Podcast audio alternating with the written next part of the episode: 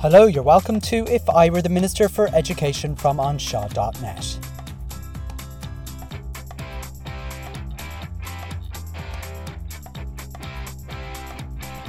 Interview 8 Chess in School with Ficheall.ie.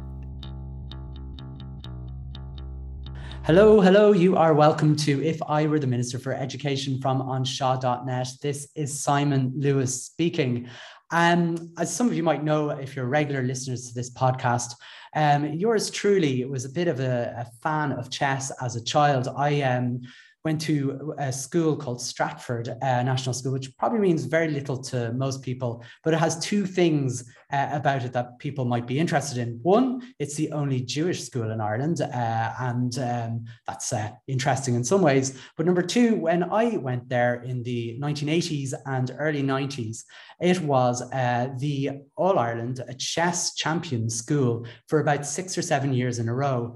And I was the captain of the chess team in primary school. And uh, this uh, so I was very, very happy to hear from a group called Ficheall. And uh, those of you who speak Irish, um, uh, as most of you probably do, will know that Ficheall is the Irish for chess. And I have uh, two uh, very special guests, the chairperson of uh, and the secretary of Ficheall, Damien Fallon and Liam Murray.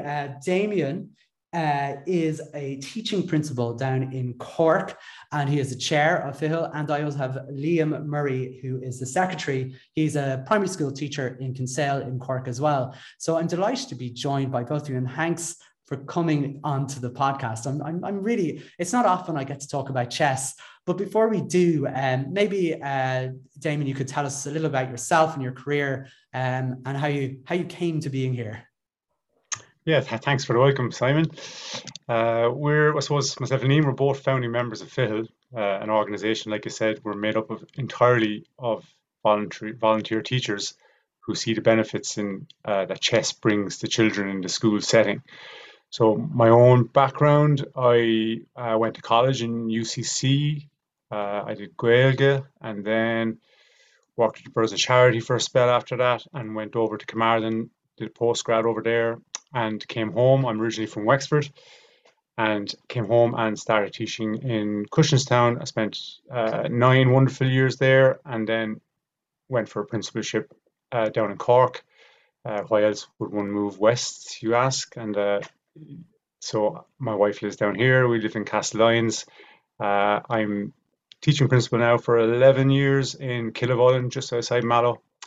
Uh, lovely spot, country school, 137 children on roll at the moment. And yeah, just loving teaching, loving the job 90% of the time. And uh, yeah, here to talk about chess. Let's get stuck in. Absolutely, yeah. I mean, we could talk about teaching principalship, but that would be very, very stressful. Let's do nice and talk about chess. But before we do, Liam, tell us about your story. Yeah. Um. So thanks very much, Simon. I'm a primary school teacher, teaching sixth class at the moment in Kinsale in County Cork. And I suppose I came from from a, a winding road as well, similar to Damien. I started off um, in DCU many moons ago now, um, studying finance and kind of actuarial studies. And I quickly realized through some volunteer work I was doing that this wasn't this wasn't what, what I was supposed to be doing. Um, so I found, found my way back to teaching um, via um, some charity work with, with Bardstown as well. Um, so I worked in Kildare for three happy years. And just like Damien, I found myself a, a good Cork woman to give me a reason to move home to Cork as well. Um, so I've been teaching in Cork for the last four years now, um, in Little Island and in Kinsale since then as well. And yeah, love teaching. Um, it's a fantastic career. And then the the opportunity with Ficheall then is to do something, I suppose, to have a, a, a more broader impact across education as well, which kind of really is really motivating and very rewarding as well. Mm, brilliant, brilliant. So Liam, while I have you there, chess. Tell me what, what what's the where did the passion for chess come from? It's an interesting one actually for me because um, when I was younger, I played a lot of drafts, uh, which is sometimes is known as like the poor man's chess, kind of a you know kind of a derogatory kind of manner. But uh, I played a lot of drafts with my, with my granny actually, and someone actually pulled out a chess set one day when I was maybe eight or nine, and said, "Oh, this is chess. You know, you might like this, and this piece does that, and this piece does that." And I thought, "Wow, this is really complicated, way more complicated than drafts." I don't like it. Yeah. Um, and it was actually I left it for I didn't I ignored chess for many years then, and it was actually when I was going to college at DCU on the on, on the train from Cork, uh, I had a laptop, and one of the only things on the laptop, this is pre Wi-Fi times now. Yeah. There's a game called Chess Titans on it, so wow. I just started playing a bit of chess on that, and I kind of quickly got to grips with it, I suppose, and kind of enjoyed playing it. Um, and then when I started teaching, actually, I was, I was doing the postgrad in, in Mary I in Limerick, and we had maybe three or four weeks free. And I had done, you know, some work around like how would I teach chess in primary schools.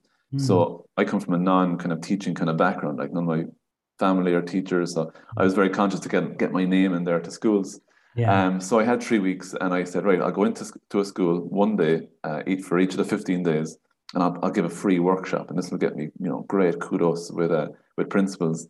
And like the, the, the, the day is obviously filled out very quickly. People are very interested.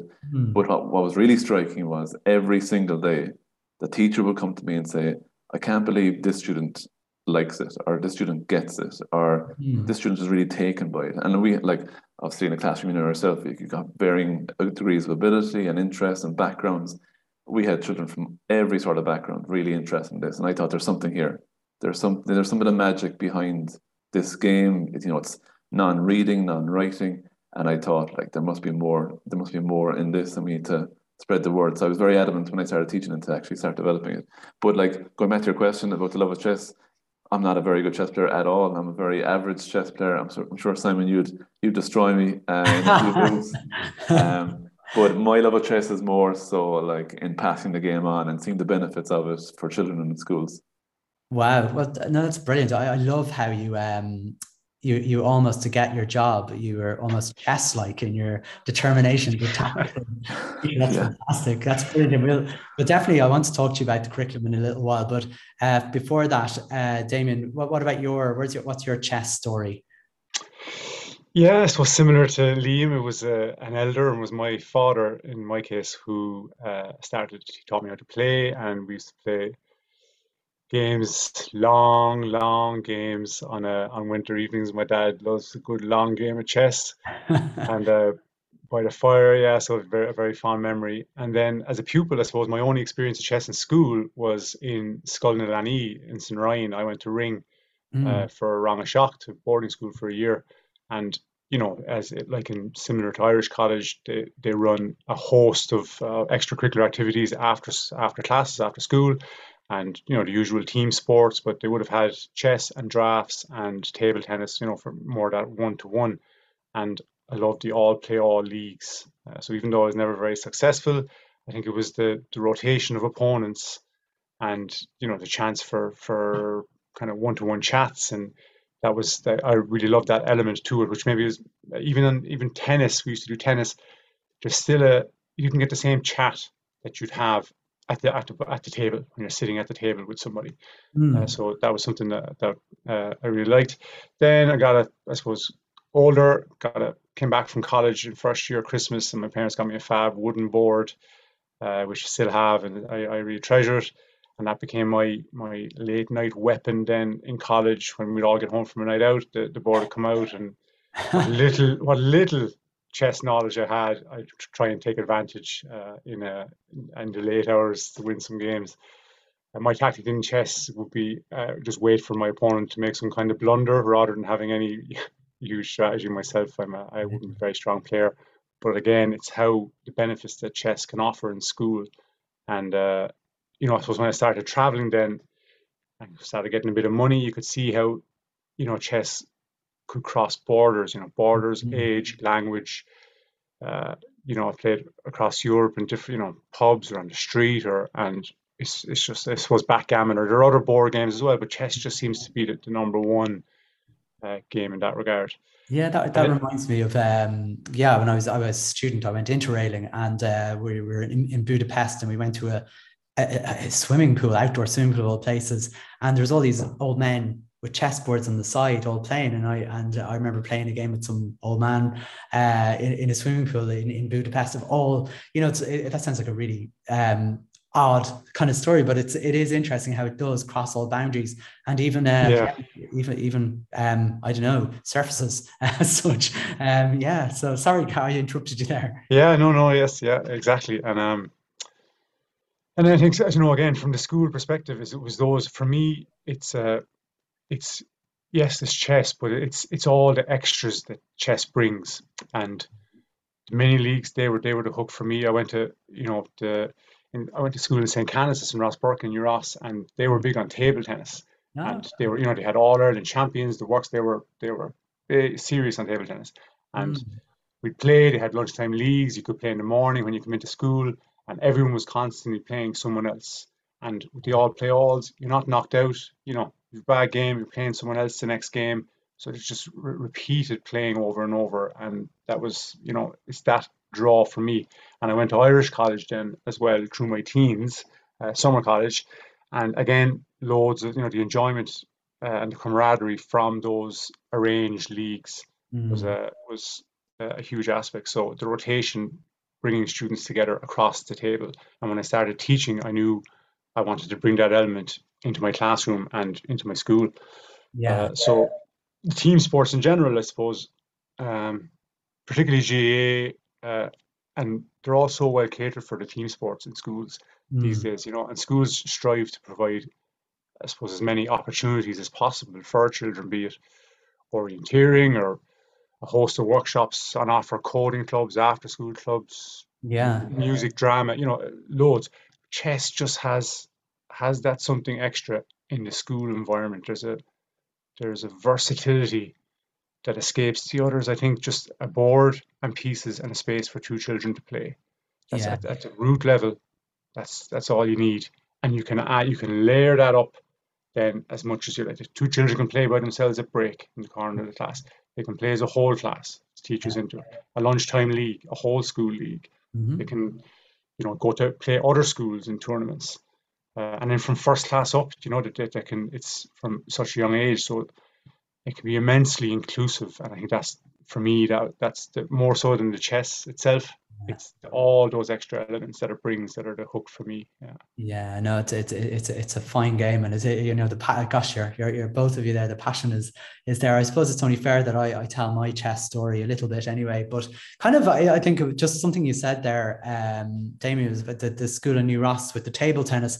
I assume that kind of came from one particular teacher um, who a priest actually yeah priest well uh, there you go well i mean priests and teachers have a lot in common i suppose and um, you know they're they're um, you know, can take one, you know, one kind of figure in a school to really influence it. And um, I suppose my story, in a way, is is from one such person. Certainly wasn't a priest, uh, but she was uh, um, a very well known uh, person in, in, in chess circles and schools. Uh, I was lucky enough uh, to be taught by um, a, a, woman called April Cronin, who I, I know you're both uh, familiar with. Um, she was my teacher in third and fourth class. But before she was my teacher in third and fourth class, I was in first class when I learned how to play chess. And much like what you were saying there, Damien, like every single moment, spare moment of the day that wasn't covered by the curriculum, there was something chess like going on. I remember I, I, I, I mean, I was obviously it's a long time ago now, but uh, over, you know, over 30 years ago. But I remember there were chess was being played by everybody. There's nearly everybody, I think, in the school was playing chess at some level in that in, in, in the school. It was a small enough school, but at the same time, to have nearly 80, 90 people, uh, young children playing uh, that every day. And I just, I, I became very addicted to it. And um, and then you know was able to go on up the levels um, quite naturally. And April was just, I suppose, I, I everyone says, you know, there, you know, who was the teacher that inspired you to be whatever you are in life. And I always say that April was my uh, inspiration. I, I, suppose she didn't make me become a teacher now. Uh, I, I, wouldn't say that, but she, uh, she definitely, um, I can owe a lot um, outside of chess because it is that outside stuff that chess gives you. I remember some of the things she would have said to me because I was quite impulsive, still am quite impulsive. Sit in your hands, Simon, because uh, you know that was one thing I because I was very eager to move very quickly, uh, particularly when I was younger. And again, sit in your hands. So you know, I my my my kind of story in chess really kind of started there, and and I suppose ended early enough. I was 14 really when I stopped playing. I I, I played at a very serious level, I suppose. Um, I played for my country, uh, for Ireland, that is, uh, uh, just in case my accent didn't give me away. Uh, but fantastic. yeah, yeah, and it was. I mean, it, it, it was it was amazing how a simple. Well, it's not a simple game at all, but a game like chess for someone, you know, um, for someone like me to be able to be on an international platform for a little while uh, was was amazing for for young people and and I think you know her legacy within school was um, is astounding. So many uh, people uh, became you know uh, all Ireland champions um, I, I, in their youth and some carried on into adulthood. Um, so I mean I suppose I was lucky in a way that much like that priest with the table tennis we we had the equivalent for the chess and it's how I got into it. But things I suppose since I stopped playing chess, I stopped playing chess around 1993, kind of seriously, and then kind of stopped playing completely until I went to college, really. And in that space of time, the game completely changed. And in some ways, um, I suppose um, I think the internet has revolutionized the game. Really, I mean, before we we uh, had a before I switched on to this interview, for example, I played a quick couple of bullet games in chess. I I never heard this didn't exist back in my day. Um, like how is chess different nowadays than let's say when I was at the peak of my career? Yeah, I, I can take this one. Hmm. So I suppose like we ourselves, I suppose we're not the, the most fantastic chess players in the world. Um, but from speaking to, to players who have played across like that era of like the nineties, then the internet kind of like fully came mainstream into the two thousands. Like a lot of people would say that like it has revolutionized because suddenly now you can you can train you can rec- you know the, the recording of games the an- analysis of games is much easier with on a laptop or a computer and also you're able to play tournaments much more quicker easier um, online as well so like i would imagine the the standard of chess and the, the broadness and the scope of chess has increased because the internet has made it more more available like so i think you're like you're getting chess players now coming out of maybe some what might call non-traditional countries Hmm. um, mm. from before. Like India now has many grandmasters, which they mightn't have had before, uh, mm. and, and that, that can be done to, to, to, the internet. Yeah, yeah, absolutely, and and it seems to be. Um, I, I was telling you earlier before we hit the record button that the reason I stopped really in a way was because chess wasn't cool uh, when when when I was playing it, but it, it became it became cool, and young people, a lot more young people, kind of play it, and and they don't see it as this kind of outcasty kind of thing. Uh, uh, like how what what do you reckon has changed that? I suppose there might be. Uh, I think references in, of chess in pop culture is is huge. You know, movies, books, songs. The those references are you know it's more visible. It's a sign of intelligence or, or higher order thinking. You'll often have, you know, it might be uh, Kings or an X Men. You know, Professor X and, and Magneto, they're playing a game of chess at the end in a plastic set in a plastic cell, mm. and you know they're, they're speculating on on the future. But it's it's a uh, you know Harry Potter. There's just it's it's so I suppose the more there's way more screen time now, mm. viewing more movies and, and TV shows that they they're, they're seeing it. Reading more books. There's probably more books available now than was. You know the way libraries are set up in schools and that mm. they they're hearing and, and, and seeing it more. So that's that's definitely going to contribute to to the the awareness that of chess and let's have a go. You know, I think schools then accessibility of chess tournaments is another. You know, yeah. back in the day, I you know the, the bus might have been once a year. You go on your school tour, and whereas now there's now it's now might be going the way the diesel prices of buses at the moment. Uh, it's it could be going back that way, but the the chess tournaments and access to them. And that's that's I mean, it is where we come in mm. uh, in trying to provide that where we give them that out children that outlet to represent their school and uh, and play other schools at tournaments. Yeah, absolutely. No, it's it, it's it's it's interesting. All right, um, you know, because at some ways, I mean, like I think we mentioned earlier on, like GAA and soccer and um, even rugby now to a point in some in some uh, in some places you know, are, are massive uh, in schools. And you know, you hear you hear the odd school playing chess, but I, I suppose it's not. I don't know. It's been and it's been around for many many years, but you don't hear about it as often. I mean, obviously, I mean, you know, you you know, between with GAA and all the rest of it. But would you say there's many schools playing chess? You, I mean, given your position there in Ficheall, um, you probably know how many schools are playing chess. Are there a lot? Yeah, in, in Ireland currently, like the numbers are growing. Like it's very much um, it's very much developing at the moment. Like say, we had the last time we had face to face tournaments, we mm. had about 210 schools around Ireland um, wow. playing, but there's more than that playing as well. You know, like so even before Ficheall were set up, there was other kind of um, initiatives. There was um, there, back in the early 2000s, there was um, a, a chess league all around Ireland funded by the ESB, and the the prize was a, a trip to Disneyland. Wow. So that was very, very attractive. A school in, I think, in Kildare Straffan National School uh, did really, really, well out of it. Yeah. Um, so they went off to Disneyland, I think maybe twice even. Um, then there was other initiatives like Chess for All, um, and this was uh, this was kind of a curious one in that it was funded by an anonymous benefactor, ah. um, but it was led by two kind of a chess um, chess enthusiasts as well, Michael Crow and Morris Buckley, and they mm-hmm. gave a lot of free chess sets to schools. So like even nowadays, we ask you know we talk to teachers in different parts of Ireland, and they say, "I'd love to do your, you know, your, I'd love to do your course or get your resource or whatever." Um, we some, somehow for some reason we've got a lot of chess sets in the school. I don't know where they came from. it's, it's, it's, there's a legacy to some of these initiatives from the last twenty years. Yeah, and there's other initiatives like Chess Ed and the Leinster Schools Chess Association. Alex Babourne in Dublin does a lot of chess coaching, and then Moves for Life. Um, it does it promotes chess, Chessosity in Galway. Um, as well as that, there's a really cool tournament in the Midlands, kind of in Newtownforbes. In, I think it's County Longford, and it's uh, it's called the Brian Collum Memorial Tournament, uh, and they get 500. I think it's even more now, or 600 pupils in one hall, one day. I think I don't know how many schools are involved.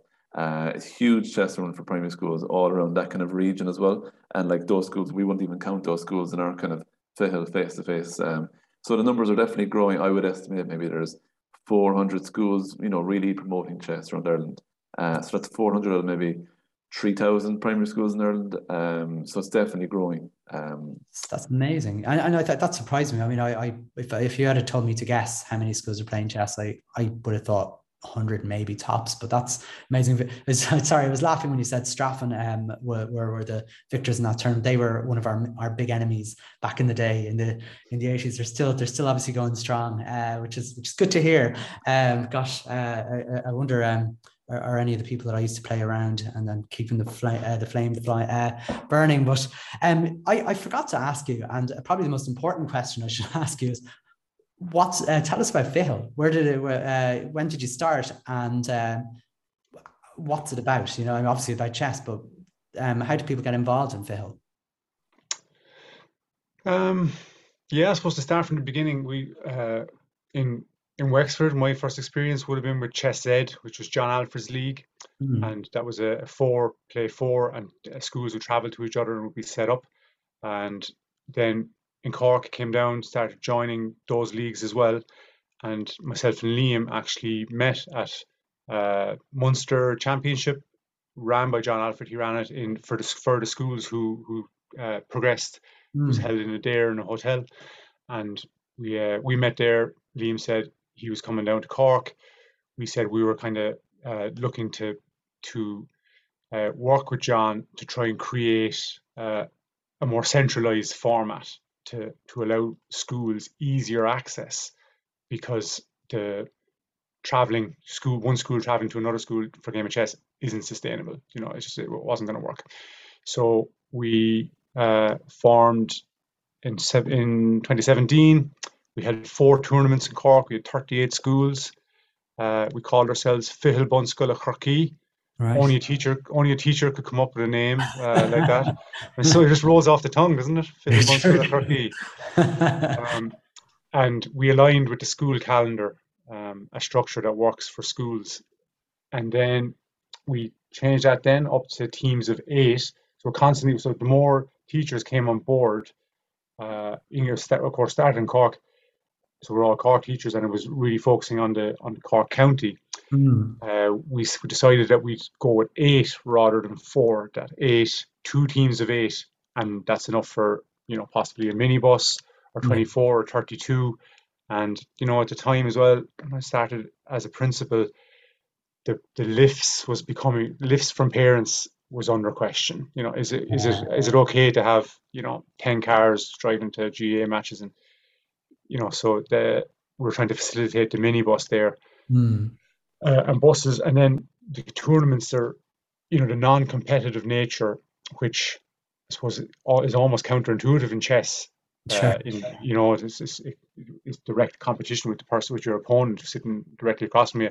But when you add the team element to it and the day out where the school, the children and the team are going to represent their school, uh, it's not a league. They go to one day and, you know, we, we try to make it as hassle free as possible for schools to enter. So how do we do that? Well, again, we made the teams of eight trying to facilitate the bus. We select venues that were 30 minutes. So all the schools that we'd amalgamate together mm-hmm. re, by a region and we'd pick a hall. It could be GAA hall, community hall, or we or schools that we knew were greenfield site schools. A lot of the newer schools have these fabulous halls built on, mm-hmm. and we so that no school had to travel more than 30 minutes, mm-hmm. so that they could leave, come into school, get the bus, be at the venue 10 o'clock, four hours and then on the bus and home for half two in time for home time. And that made it a lot more attractive for schools uh, mm-hmm. to enter. We created two uh, sections then. We had a buds, budding masters, and a master's section. So we buds for short. And the cost to enter was approximately five euro per student. That covered cost of the venue if we had to rent a venue like a, a oh, halls and or hotels if we didn't have the school mm. uh, the boards, the website, insurance, you know, just a general association, uh, organizational pieces, and then a chess arbiter. Uh, John Alfred kindly uh, came on board and, and he acted as arbiter, and we've over time we've added additional arbiters to, to judge it, and that's a that's a a skill to mm. be able to run off. I'm sure you know yourself, Simon, from from being at tournaments. But when you've 160 to 200 kids all playing together and you have a school that you know everybody started and then you have round one is already on the go and there's one school that the bus got held up and now they arrive in and they've got uh, they're missing two that fellas that the names that they had sent in and you got to change the names because they have two subs and they're joining in in round two and you're trying to feed it into the computer.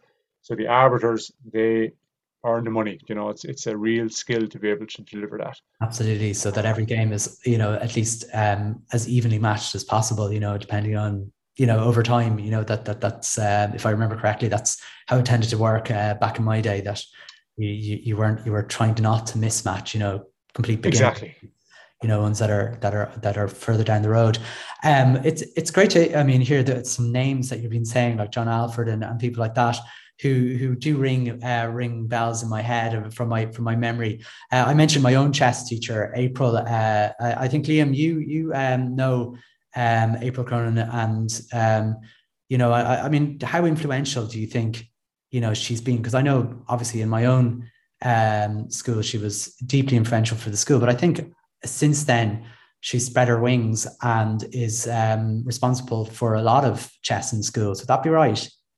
Yeah, absolutely. Uh, I was lucky enough to come, lucky enough to come across April uh, while teaching in Dublin. Um, and I knew her school was a chess school in Donore Avenue because mm. they even had chess pieces on their crest, uh, which which is obviously a dream for all of us uh, one day to, to do that.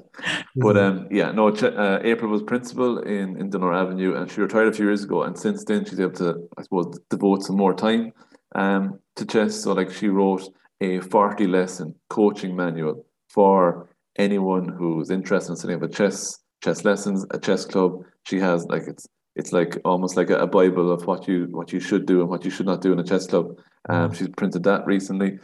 Then in I think it was 2019, uh, I was at a chess conference. Uh, yes, uh, those things are real as well. Chess conferences. in, there's a chess and education conference in London, and she actually delivered um, uh, one of the main speeches there around the theme of the conference was women in chess because oh, nice. chess sometimes has an issue about you know getting kind of I suppose a healthy balance of male and female participants. That's so right. she spoke about her experience. She's a, as well as being a primary school principal, she's a, a former uh, Irish women's chess champion as well. So she's like expertly placed. And yeah. like when you mentioned her a while ago, like the one word that we use a lot, um, and it applies to April. You know, she's one of the first people to, I suppose, to be pioneering it. Is she is the gold? She's the gold standard. You know, in terms of like how do you bring an initiative into a school? Mm. It has to live there through the teachers, you know. So like from very early on with Ficheall, we were talking about, you know, can we create a network of coaches that might go into schools, you know, make these available to schools. And very early on we realized like that will like when the chess coach leaves, the chess leaves with them. Yeah. Whereas if a teacher is in the school, like you said, they're taking every every opportunity, every wet break, every golden time on a Friday to play a bit of chess and to bring it into the class, and it lives through them. Then, um, so April was doing that from very early on. Another yeah. example in Straffin was Jack Hennigan, a good Corkman as well, who you would have come across, I think. Yeah. Um, so there's loads of these teachers um, who've been like you know bringing chess into their school, um, and April was one of the first. And as a female um, as well, she's been kind of I suppose a role model uh, for others. And obviously, the Queen's Gambit is one. Uh, you know, she's she's the, the Irish version of that um, way before its time. Um, but um, yeah, no, she's been fantastic, and she's she's constantly, I suppose, offering herself as a as a tutor, as a mentor. She's doing ch- online chess courses during the lockdown. She was teaching teachers how to play chess as well, mm. and to hmm. bring chess into their schools. So like she's uh, she's constantly, I suppose, um, getting chess out there amongst the education kind of uh, population. That's it. Yeah, yeah. I mean, I know when she uh, left uh, the, my school, uh, Stratford, and uh, became uh, the principal in Donor, um, the yeah, chess kind of died in the school, and you know, the it, it, uh, you're right. I mean, I, I can remember um, early finishing. you know, when you're in, in, in a classroom and you're you have your early finishing sheets probably in some box or something like that. Our early finishing box was chess sets. You know, you just played chess or did chess puzzles. You know, um, that was that was pretty much all that was available to you and no matter what class you're in and you actually wanted to finish your maths work or your english work so you get in a game of chess with someone who else was finished early so i mean it, it, it, i think you're right um, bringing in kind of outside coaches is grand. And i mean i would see that you know for any sport really in the school um, like even in gaa if you bring in your outside coaches the kids will be playing the gaa for you know for for the weeks that the coach is in. But when the coach goes and you don't have a you know kind of a tradition of it you know they don't play it anymore. But if you have a teacher in the school that's into the GAA big big GAA person similarly you know the school can um, you know really thrive in that so I think that's fair um, I, I, want to I mean we've we talked about chess in general but we haven't I suppose what I'd like to move into is really chess and pedagogy or an education really in a way because I think in some ways um, I think stereotypically people say that chess is great for the mathematical brain. But I personally, I think it's more than that. Um, I, I don't think it's I don't think it's all to do with maths. Um, despite it being a very you know it's a logical game and everything else. You know, where, where do you feel chess fits with the primary school curriculum?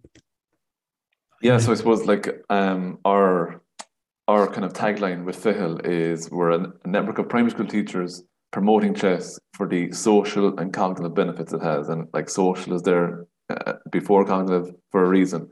Um, because like we see in our own practice the benefits that chess has in terms of creating a platform for children of all abilities and all kind of backgrounds to interact with one another and kind of mm. develop certain social skills so like looking at the research because I, I did kind of my master's dissertation on chess in primary schools ah. um so like ch- chess and chess and math is kind of like the the first thing people think of and there's been lots of studies over the past maybe 50 years but um, Sala and Gobet did a, did a, a meta-analysis of 24 studies around chess and maths, and they found there was no significant improvement in math scores.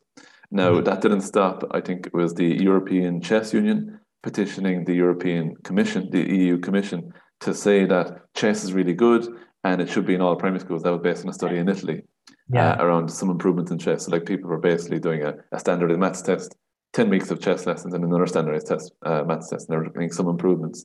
But really, for us, we see like you know, the development of social skills as being, you know, much, much better, uh, mm-hmm. much more beneficial for students. So, like my research, which was only like a dissertation, master's dissertation in one primary school, but the the quote I was getting for children, because it was child centered kind of a dissertation, they used phrases like "it gets my brain working," but not mm-hmm. like maths. Maths is boring. This is a different.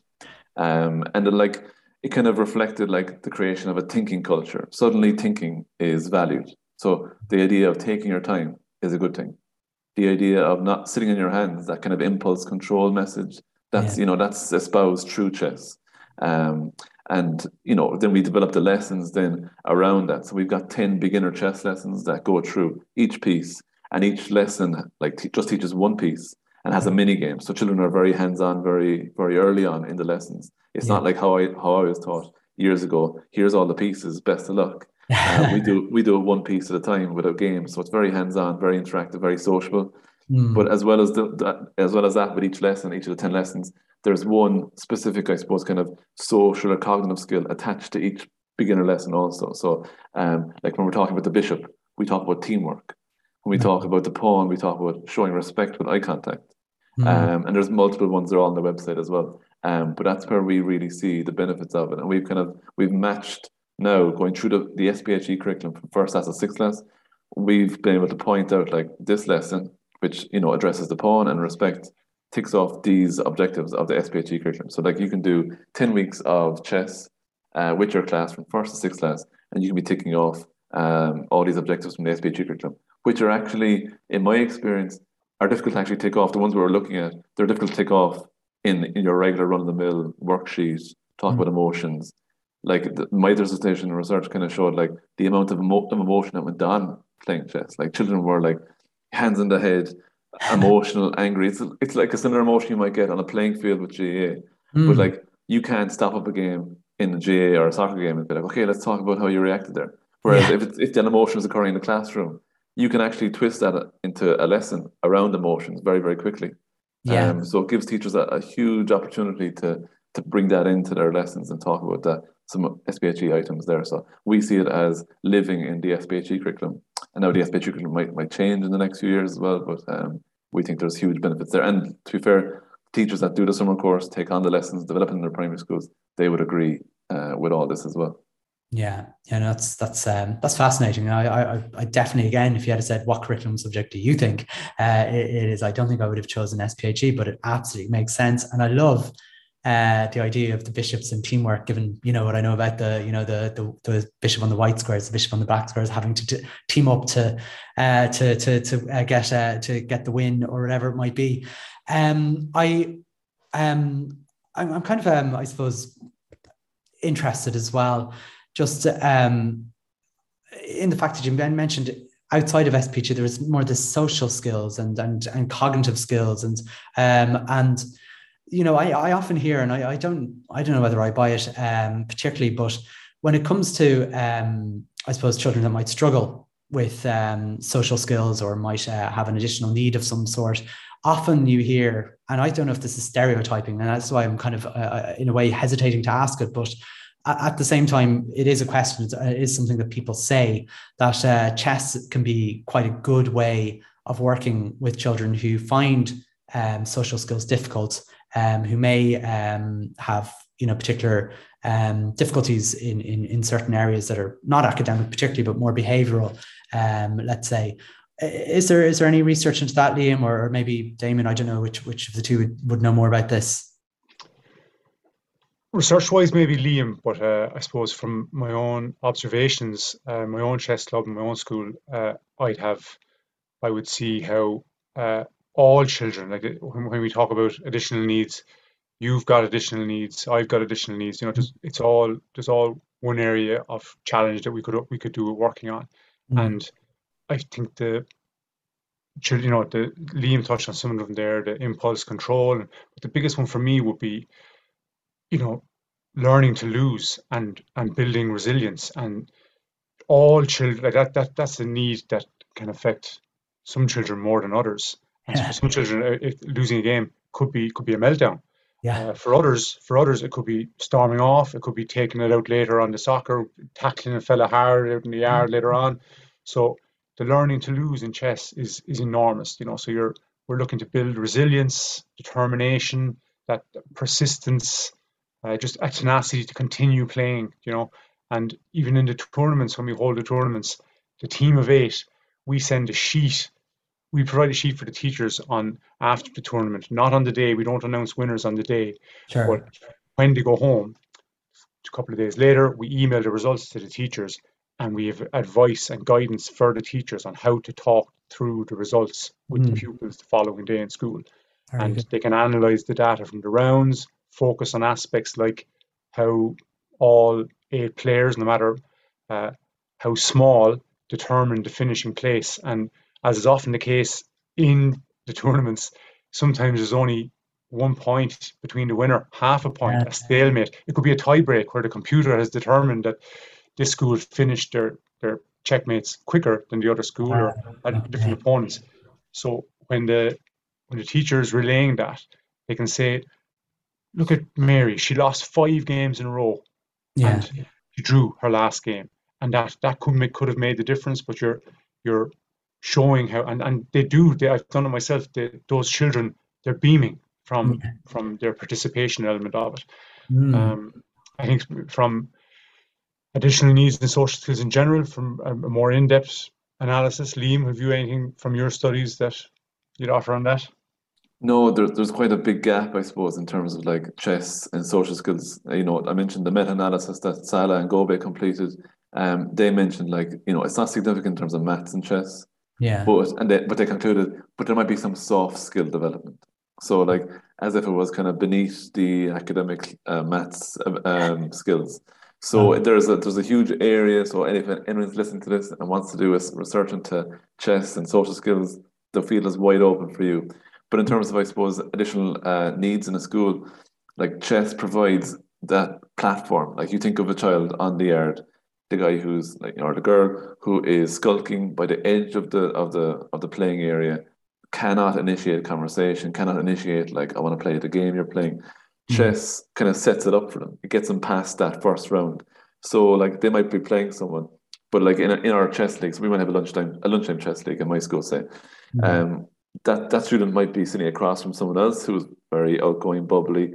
They might exactly be having a conversation the first few weeks, but they'll be they're playing alongside other people, so they're having shoulder to shoulder conversations with other people on other boards, looking at you know looking at other, other games, ch- chatting people side by side, and over the weeks they develop, they get into the rhythm of like, okay, here's how we kind of start off the game, here's the conversation we have, Mhm. and then in terms of other additional needs, like the my research actually focused on certain children with with autism Mm. uh, and the, the platform provided them with a lunchtime chess league like just one day a week even like kind of maybe at Wednesday or Thursday yeah. it provided students with that kind of that kind of quieter environment you know like some of these uh, some children you know they don't like the loud um, messiness the chaotic nature of the playground whereas chess the chess league is ordered it's functional they know what they're doing they know what to expect and it can give them a, a nice kind of I suppose a break from that kind of constant um, out in the air that everyone for themselves kind of I suppose approach. yeah. And then like as well as that I mentioned like you know not just autism but like I've been in schools where there's been a child who's been receiving support um, from junior infants, you know, English, maths and so on. And they took on chess in maybe fourth or fifth class and suddenly through their own hard effort and I suppose the desire in some part to show like I'm actually a lot smarter than everyone thinks. Because you know yourself, when it comes to the senior classes, certain you know children will get into their head like a certain ladder of ability in a class. They know where they're up. No one's going to say it. It's kind of like the hidden curriculum in Yeah. a school, but they know where they are in the, in terms of ability, and they have Yeah. certain preconceptions of people who might be extracted for support or receiving support in class as well. They all can see what's going on, but Yeah. like this this this child and many more as well beside them, they were on the chess team. They were the best chess player in the whole school, and Yeah. suddenly everyone else, the, the best maths uh, people in the class, were like, "Wait, he's like." You know, he's really good at chess. Like, there's there's more here than, than what we're Mm. thinking. It's not so linear. It's a bit more multifaceted than we're thinking. So it, it gets children to rethink in terms of ability and disability and so on as well. So it's been really positive from that kind of point of view in developing a school culture, I suppose. That's brilliant. Uh, It's really, really interesting to kind of get those sort of perspectives. You know, uh, um, you know, of people's talents. You know, you do you do hear um, of schools where you know there are certain certain things are, are, are let's say in the pecking order of, of, of life in a school are, are more important than others. So being good, being the best at English, being the best at maths, being the best at spellings, being the best at football, being the best. But um, but then you know being the best at chess as well. You know why why why would that also not be something to be championed as well? But but just the idea that you know again that's something that you know you don't necessarily have to be good at maths you don't necessarily have to be good at at, at, uh, anything as well to be good at chess i think there's a, in a way um, a stereotype out there that chess is only for clever people let's say and uh, uh, and I mean clever in inverted commas. It's the academically gifted or whatever it might be. And I think in some ways maybe it was targeted to that uh, maybe back in my day. And I, I, it's good to see it being democratized now and that anyone can play chess uh, to to any to any level. And you don't, as you as you were both saying that, you know, you don't consider yourself. I'm sure you're you're much better than you're saying that you that, that you are, but you know, you don't have to be a grandmaster to you know, to be to, to be in, to be able to enjoy the, the, game, but also to play it very well. And you forgive me again, reminiscing there. You, uh, I don't know, um, Damien, you were mentioning, you know, the idea of being able to lose uh, being such an important skill and something I teach my own little man at the moment, uh, my own son. But uh, I remember that was one of the lessons again that we were always being taught at the end of a game, always shake hands, no matter how angry you feel, no matter how bad you feel, your job is to shake hands and say, well done. And that's a really, it's amazing how something as simple as that is such an important uh, life skill, you know, because you, you know, outside of, uh, uh even outside of the chessboard, you're going to get disappointed in life and to be able to accept that is um and I, would like to think maybe uh, I'd like to think chess maybe taught me how to not be a spoiled brat. I don't know. maybe, maybe not. I don't know. So tell me, you are running some summer courses around Ireland, and uh, th- this year, uh, one in uh, my my school actually in Carlow, but uh, I believe you're everywhere around the the country. Uh, can you tell us a, a little bit about the the summer course that's coming up? Yeah, I might just come in there with just one other point I thought about in terms sure. of social skills.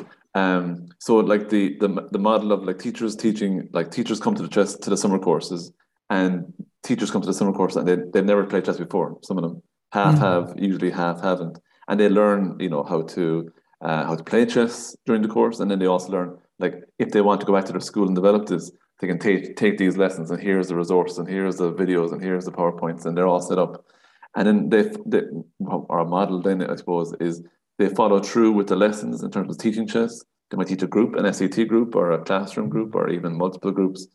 And then the idea is that they build their children up to coming to this chess tournament because you know we might say kind of informally you're not a chess player unless you play in a chess tournament. So like you're building yourself up for this um, in terms of a school, and like the, the this tournament in itself then is all developed in terms of I suppose social skills. Like so, the children, as you mentioned, there's children with additional needs who might never represent a school in terms of soccer or rugby. They never get to wear that school jersey. Yeah. Um, they now wear this. We we encourage schools. We tell schools put on the school jersey. You're on the school chess team, and mm it's fantastic to see a hall full of maybe 160 pupils all wearing their school chess jerseys or their school jerseys when otherwise they might not have. And then yeah. in terms of like losing and accepting defeat and all that, the tournament is very kind of it's very well organized in terms of the first round, everyone plays six rounds of chess during the chess during the day, over mm-hmm. four hours or so. The first round is all kind of randomized. That's fine. So, like Simon, you might play Damien, and then Simon, you might win, and Damien might lose. In the next game, Damien will play someone who also lost their game. Yeah. Simon, you'll play someone who also who also won their game. So after five or six rounds, if you keep winning your games, Simon, you're going to keep on playing more and more people who are you know have won more and more games. Mm. And the idea the idea behind that is you know we want you to experience defeat. like it's almost uh, you know uh, a bad thing in itself. But we we also we also want Damien to experience some success during the day, and we mm. also get we we often get people children coming home from tournaments saying. You know, I won a game of chess. You know, that's that, that they played six. They won. We mentioned that, but like, I won a game of chess, or I drew a game of chess, like against someone else from another school. So like, they're it's all set up in that kind of manner. Um, but then go on to the summer courses this year is our, is our biggest year for summer courses ever. So it started off, I started off when I was in Kildare in 2016, just doing one summer course in Kildare. And the following year, I kind of did Navan in Kildare. And then Damien, I got Damien, convinced Damien to do a course in Cork as well. And suddenly it's kind of grown from there. Uh, mm. we had nine courses, I think, in 2019. Uh, they've all been cancelled, I suppose, since the face to face ones. We did some online courses last year, which was a lot of fun trying to teach chess uh, through Zoom last summer. But um, and then this year we've gone back to the face-to-face courses. So we've got 26 venues around wow. Ireland, so it's it's now a, I suppose a, nationwide um, event. And as you said, um, your your your school is going to host uh, a course through Carlow Edu- uh, Education Centre, um, and it's actually it's actually full up already. Um, so it booked, it booked out 25 pe- uh, people. Just I think it was last week actually. So it was only available for maybe two or three weeks, and oh, it's uh, it's completely full out now for anyone who's in the Carlow area, there's also a course in Kilcullen, in, in Kildare, and Kilkenny, and uh, Gorey as well, and Waterford. So there's loads to go around. And there's a map on our on our Twitter page. There's a map there as well if people want to check that out. But the course itself is very kind of, I suppose, very inclusive in terms of you know we get emails from teachers saying, "I've no idea to play chess, but I like I really like you know my friend did this in the school and it's really it's gone down really well.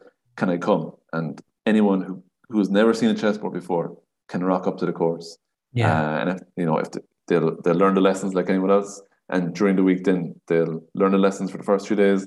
Day four is like a tournament it within the within the course, and then last year it's actually um, a result of the Zoom courses we did last year. We did like a because we had 16 Zoom courses last year. Yeah. We actually did like an online tournament with all the with all the courses on the on the last day, and that was loads of fun. So we're actually going to try and do that again this year as well. Then so we're going through the kind of the Ficheall model of like you know you learn chess in your in your school in your course. Yeah. You play like an in an in house tournament in your within your course, and then you go and represent your your course area against other courses, and you get the feeling of the the Ficheall approach uh, in its in its in its entirety.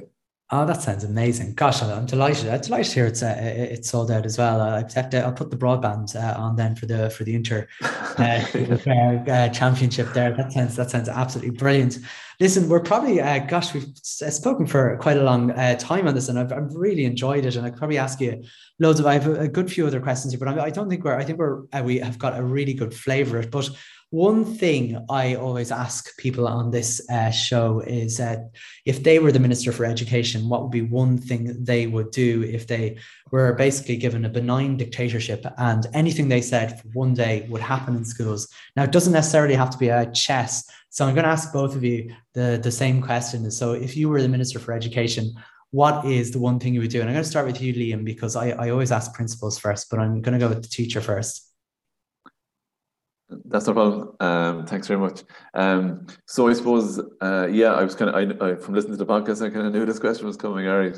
um, so I suppose in the in the theme of of Ficheall, um, we've been able to like we're only we're only primary school teachers ourselves and primary school principals, and you know we're just a volunteer network of primary school teachers. We've had great support from education centres. You know, like they're doing loads of fantastic work, very very supportive from the very word go in Kildare and then in Cork and all over all over Ireland was then as well. Mm-hmm. Um, we also got funding from what's called the Teacher Professional Fund, oh, yeah. which, is a, which was administered through um, Dublin West Education Centre. And That's there's a few other kind of networks of teachers like the the Irish Primary PE Association, I get get funding through as well. So like these kind of networks. But like we had to, I suppose, we had to do a lot of work ourselves, and we've been very lucky. We found teachers who have expertise in making a website and making videos, and we've kind of pulled them into our kind of our board of directors and our network, and you know that's what's really kind of taken off uh, for us. But I think like the knowledge is within the teaching community. Um, and like I'm not talking about chess now. I'm talking about like other areas that teachers want to be experts in and share their knowledge and share their excellent practice. Mm. But it, I think it'd be fantastic if there was um, a set out model for you know, okay, you want to be, you want to share your, you've been teaching, you want to share your expertise here's a model, here's someone to help you with the website, here's someone to help you with the videos, here's how can we get teachers to share? And like we're, we're always talking about teacher professional communities. Mm. Um, but if there's a, a, a ready-made kind of template for doing that and support to help teachers to share their knowledge, um, because I think unfortunately, like sometimes we're, we're very kind of siloed in yeah. our knowledge and we want to keep it to ourselves. And even in our schools, sometimes we want to keep keep stuff to ourselves. But I think open the doors, and one thing, one way to do that is to to create like a system whereby um, you know teachers are supported to develop and share the knowledge broadly uh, across, and the education centres do a great amount of work with that as well. Um, mm. But that's one thing I would I would love to see that kind of innovative piece uh, that teachers have, but that they're supported to be innovative. Yeah, no, that's that, that that makes a lot of sense. I mean, I think, um, and I don't know if you'd agree with me, Damien, on that one. That in some ways, principals we're, we're quite lucky that there we have you know organizations like the IPPN who create those support networks, and nearly I take for granted that I know I have that support group. I have a few support groups, but uh, definitely when I was teaching, I was I was teaching for uh, about a decade before I became principal. You were on your own a lot of the time. You had your colleagues, I suppose, but outside of your colleagues, unless you know you went on courses, you, you didn't really meet other teachers. So I, I, think that makes a, a, lot of sense. I know they're available, like these, they were called TPNs back in my day. So they've obviously, I, I, these teacher professional networks, um, and I assume they're still going. But I, think a better, a bigger push uh, does make sense. Um, so thanks for that, Liam. What about you, Damien? What would you do um, if you had the, if you had the ministry? Yeah, I think, and uh, like you've touched on there, the IPPN and the networking. You know, it's it's I'm part of a couple of different networks as well, and and they're essential. You know, they're they're just that the the support to be able to knock something even to vent or to, to pick ideas or even the networking lists that the IPPN have, I check that. I'm checking that every week. You know, mm-hmm. search a question, school garden. That's what we're looking at at the moment. Going in, you're getting all the different ideas. So yeah, absolutely essential.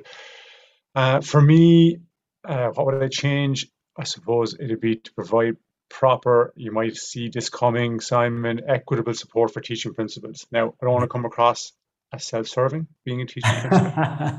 teaching is a vocation and an immensely rewarding way to spend uh, one's working life and leading a school community i think is the same equally rewarding.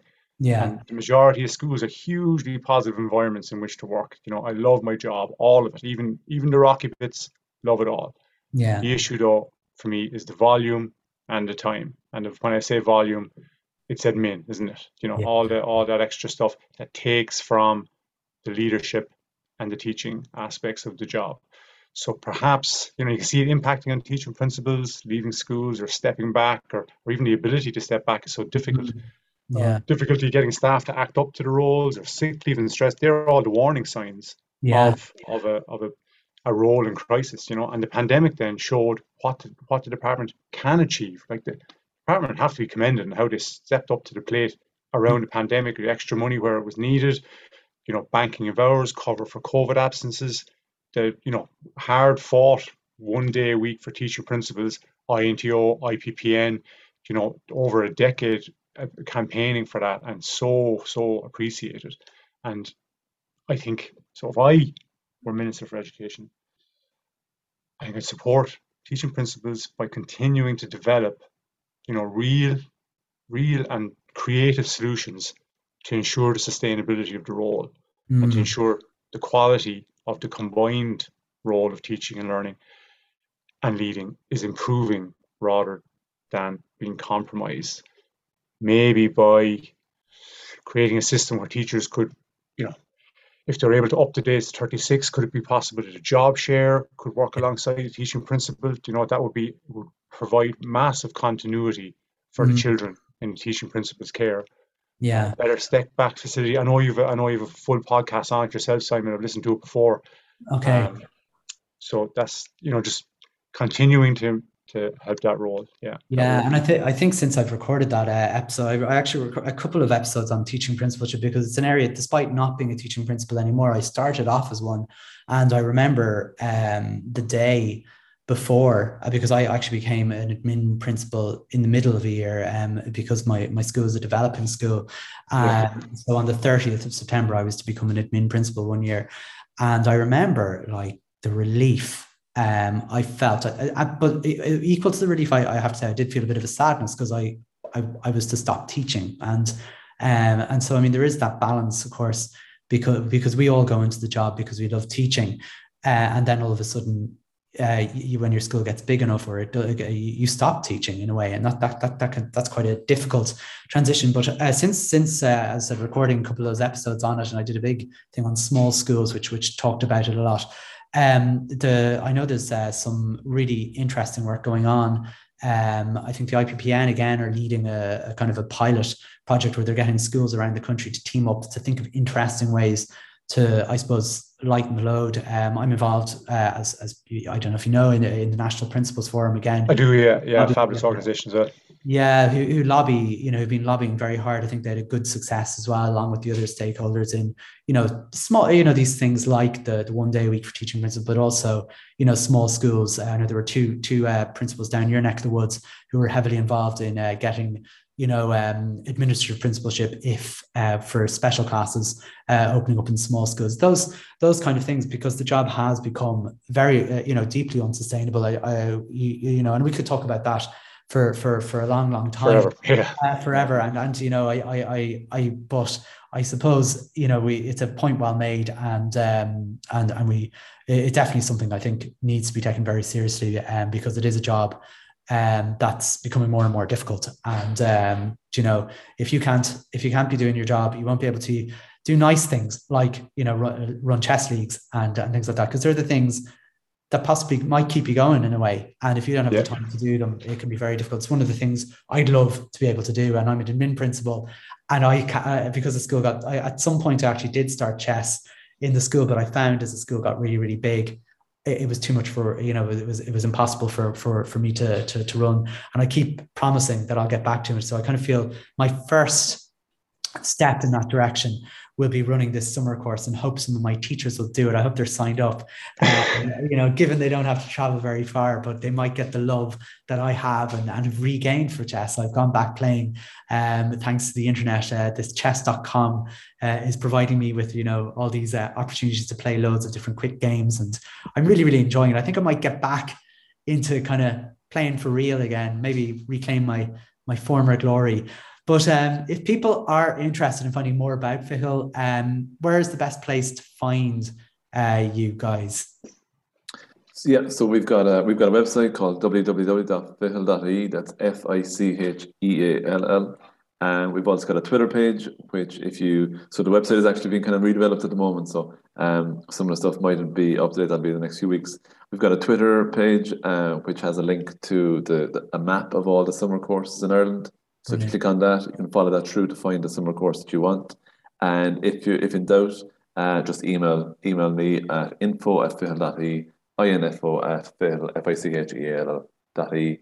Um, and any teacher, anyone in a school really, um, I've had like that's one of the best things about my job is I get to speak to teachers from all over Ireland and they tell me what they want to do in a school and how they want to develop chess and their experience or, or lack of experience. So um, I enjoyed speaking to anyone uh, I've had secretaries call um, email. I've had SNA's um, email about starting chess in their school as well. So uh, we'll we'll talk to anyone.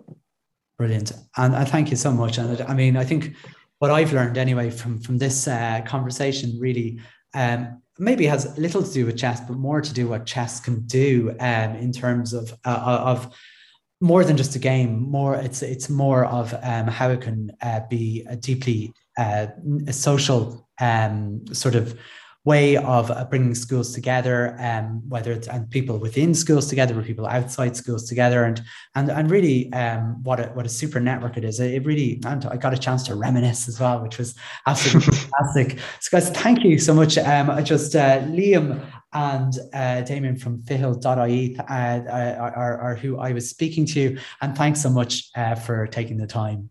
Thanks, thanks so much, Simon.